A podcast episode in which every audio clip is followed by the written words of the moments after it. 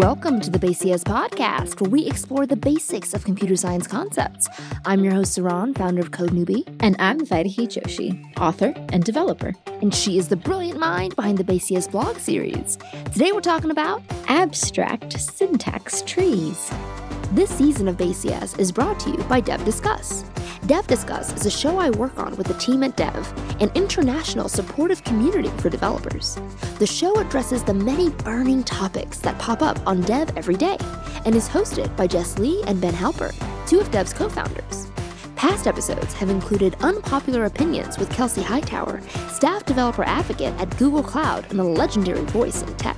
So, an unpopular opinion should be like computers were a mistake. Was was this all worth it? And how changing your name is a difficult, unsolved, and sometimes personally devastating problem in tech.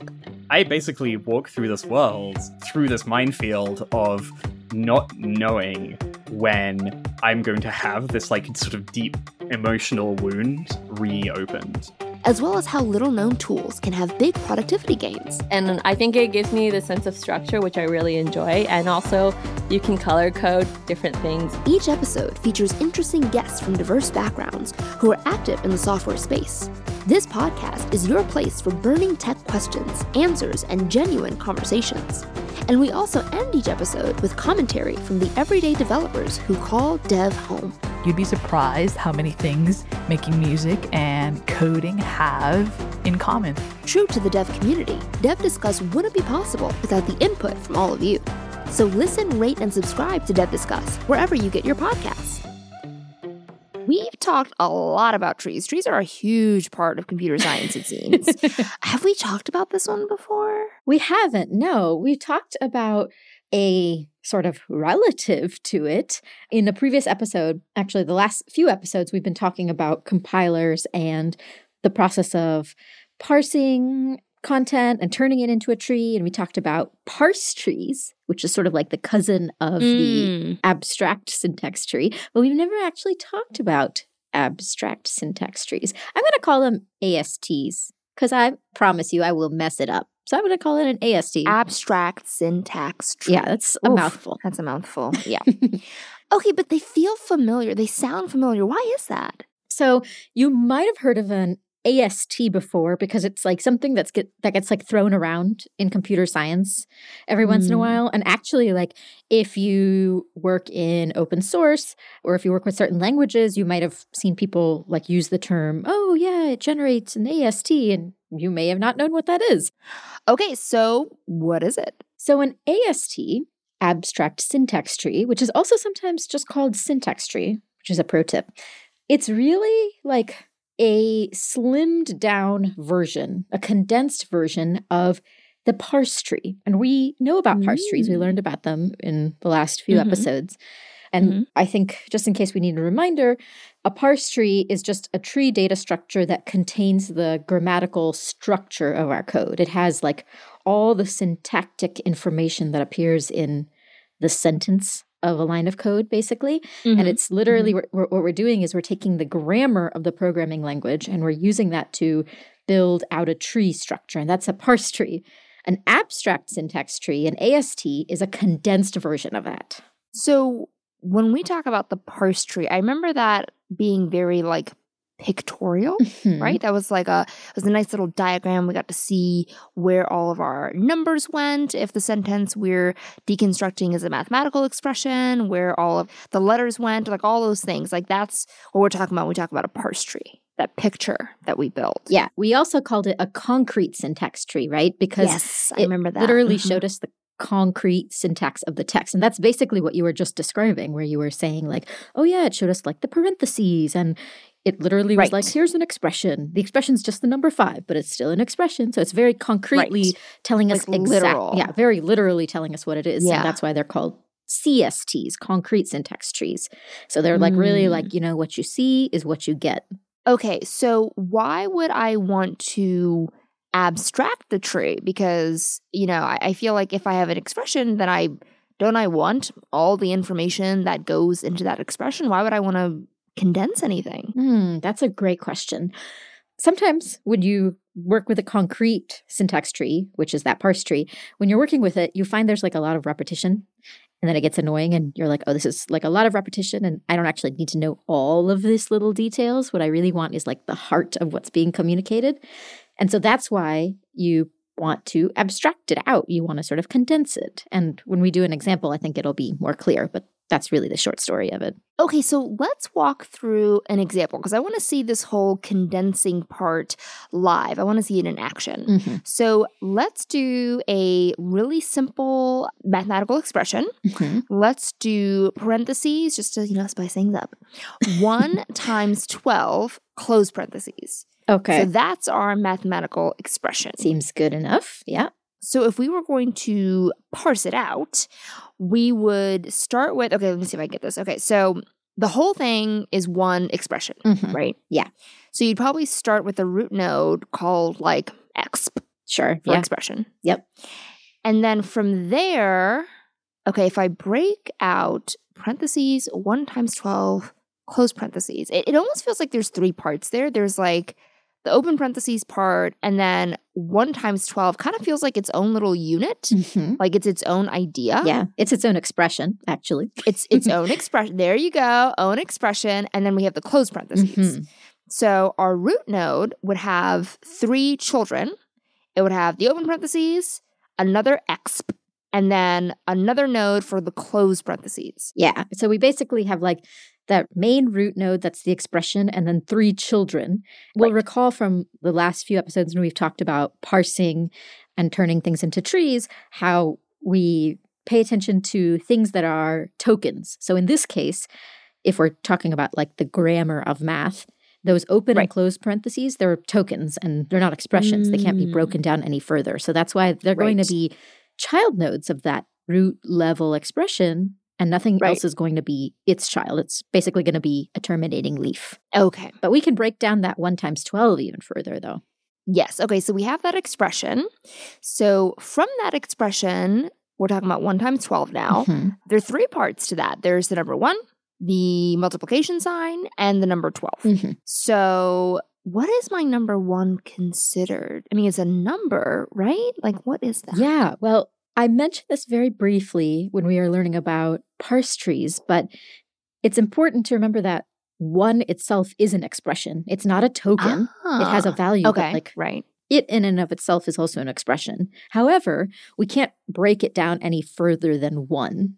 So we need to represent it as an expression, as a unit in the parse tree, uh, as a node in the parse tree, but we are probably not going to be able to break it down any further than that, if that helps. Think about it. Okay. So then to represent the one, I would have a node also called X. hmm Yeah.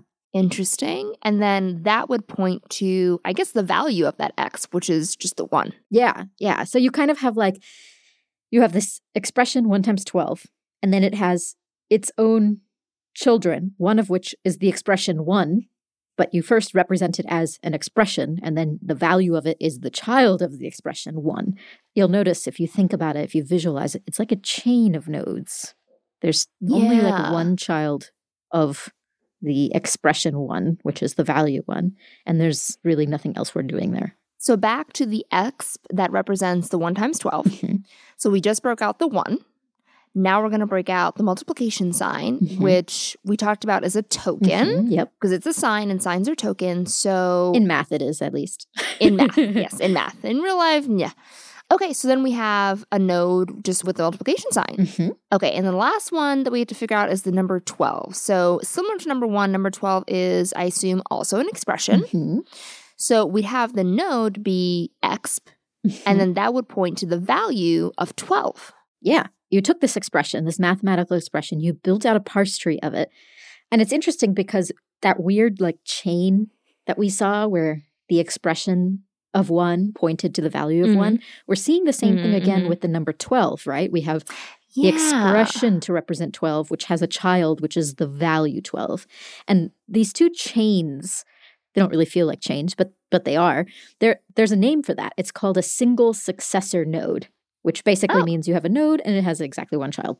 And if you think about this tree, like why do we have a single successor node really, right? Like it's a little bit redundant because Mhm. we're basically saying, okay, 1 times 12 has two expressions within it 1 and 12. And they have values Mhm, 1 and mhm. 12. But, like, okay, Yeah. we don't really care.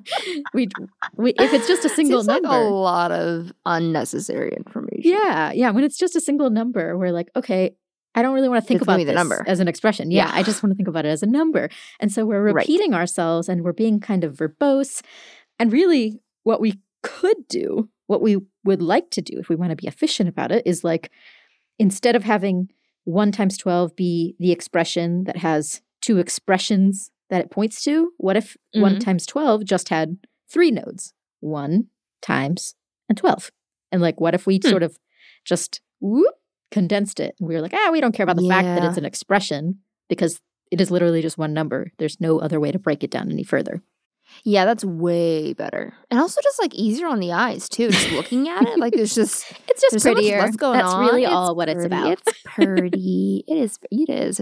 Beauty is a very important part of Mhm. computer science. Well, it's it's worth mentioning though that like when we were starting out and we were like, okay, I'm a computer and I'm going to scan all this text and I'm going to break it down into its individual parts and then I'm going to build a parse tree out of it. Like it's easy for us as humans to be like, oh yes, 1 times 12, easy. But as a computer it's not as Mm, obvious, right? So yeah. like there is value to the break it down to its most concrete pieces step. And that's what parse trees are meant to do. They're meant to represent Okay. the program by its most distinct parts.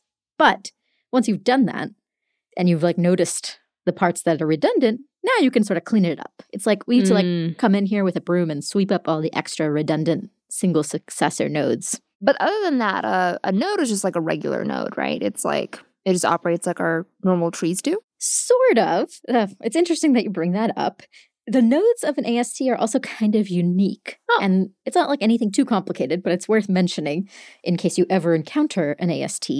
Every node in an AST has a reference to its next sibling node as Oh. well as its first child node. Like I like to think about it like a, you know, a 90 degree right triangle where it's like I know who my sister is and I know who who my kid is or something like that. Where it's like I know my next sibling and I know my I know all child. my family.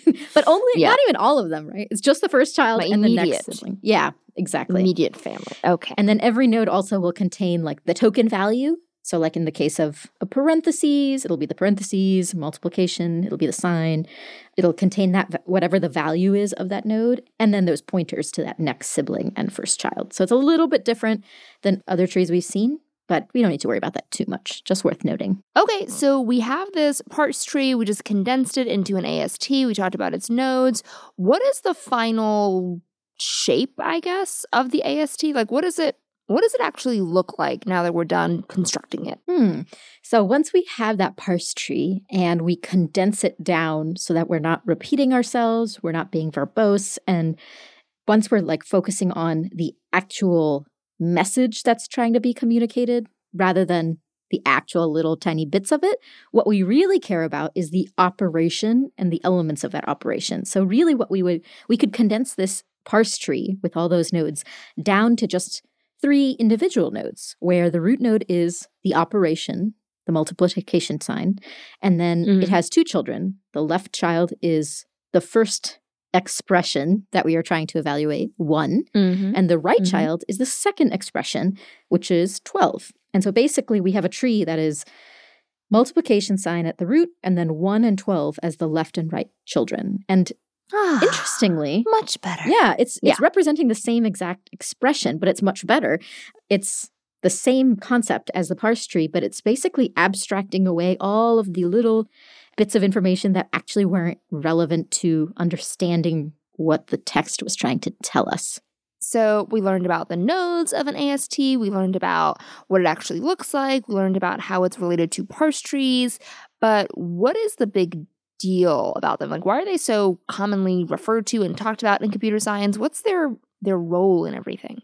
So it's interesting because we've sort of been talking about compilers and the different steps of compilers, and the AST is the like the final project, the culmination of all of that, where you have two steps of compilation. We have the lexical analysis step and we have the syntax analysis step. And at the end of syntax analysis, we eventually end up with an AST. So over the course of this season, we've been talking about the scanner and the parser and parse trees. And now the last step of finishing the compilation process is turning that parse tree into the AST, the abstract syntax tree. And that whole process is known as the front end of the compiler. And a lot of the times, depending on what language you're working with, you may not even have a concrete syntax tree. Some languages just go straight into building an abstract abstract syntax tree. Hmm. And that's sort of like the final result of the syntax analysis phase of compilation. And so that's why you might see it a lot. So a parse tree isn't necessarily a prerequisite for an AST. Yeah, that's correct. You don't need to have a CST, a concrete syntax tree or parse tree necessarily. It's easier if you do.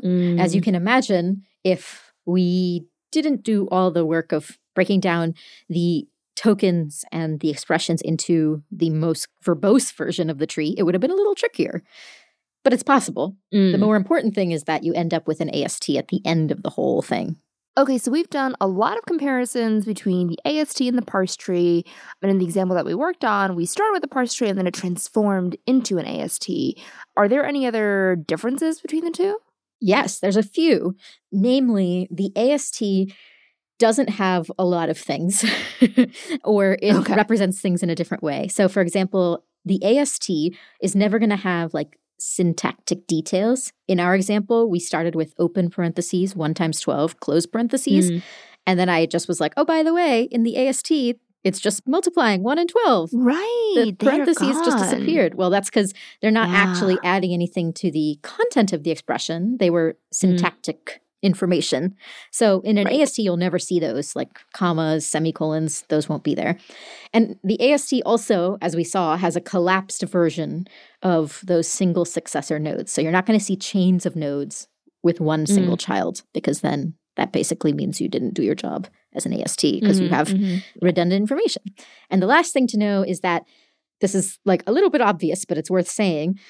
Any operator tokens in an AST basically become parent nodes in the tree rather than leaves. Okay. And so we saw that too, where in the parse tree, the more concrete version, the multiplication sign node was a leaf. But then when we turned it into an AST, it suddenly became the root. It became a parent node. So it doesn't Mm. necessarily have to be a root node, but it needs to be a parent because in order to have an operation, you need to operate on something, and those would be the children nodes. Okay. Basically, it's like a more condensed, slimmer, cleaned up version of an otherwise verbose data structure.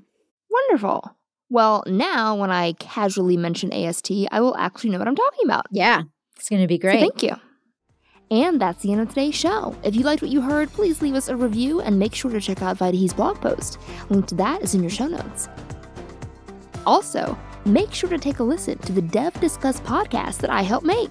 It's the first original podcast from Dev, a global community of software developers of all backgrounds and experience levels. And the show covers burning topics that impact the daily lives of programmers and beyond. Hosted by Dev co founders Ben Halpern and Jess Lee. This episode was edited and mixed by Levi Sharpe. Bye, everyone. Thanks for listening. See you next week.